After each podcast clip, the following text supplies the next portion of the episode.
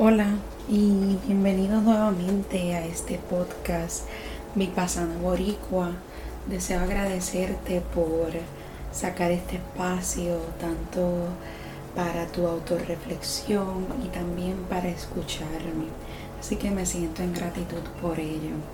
Y hoy regreso con mi diccionario de emociones, emocionario, así se llama el libro por Rosa Callado Carrascosa y hoy quiero que hablemos un poco sobre la incomprensión.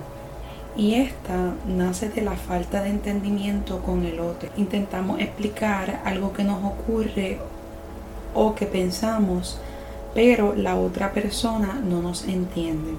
En ocasiones nos sentimos incomprendidos porque algo que hacemos no concuerda con la opinión de los demás. Y eh, es cierto, ¿verdad? Hay momentos donde podemos estar hablando con alguien, podemos intentar comunicarnos con otra persona y o la persona no nos entiende o uno no entiende a la persona. Y eh, me gustaría brindarte alguna recomendación para cuando estés en esa situación.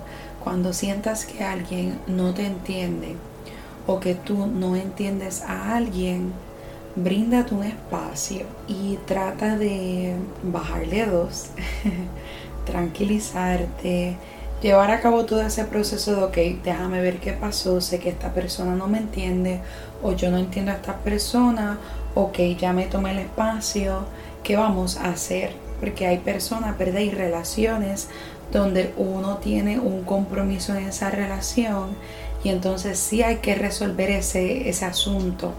Cuando es en comunicaciones o encuentros sociales donde no es necesario hacer una aclaración o tomarse ese tiempo, es importante respetar al otro. Y si no te entiende y no no llega a un acuerdo, it's okay, está bien. No, no hay que estar de acuerdo con el otro o que el otro esté de acuerdo con uno.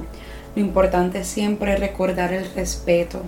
Pero si es con alguien que, ¿verdad? Vamos a decir pareja, esposo, hermano, padre, eh, hijos, tíos, etcétera, pues ya ahí el cuento es diferente.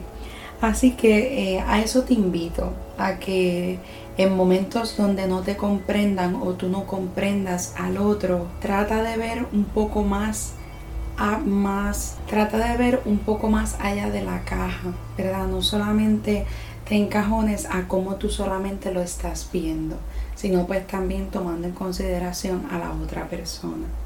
Y si no, no te preocupes. Piensa en Leonardo da Vinci y en otros genios. Todos tuvieron que enfrentarse a la incomprensión. Su pensamiento no coincidía con la época en que vivían. Y hay veces que también nos ocurre eso. Así que que esté bien.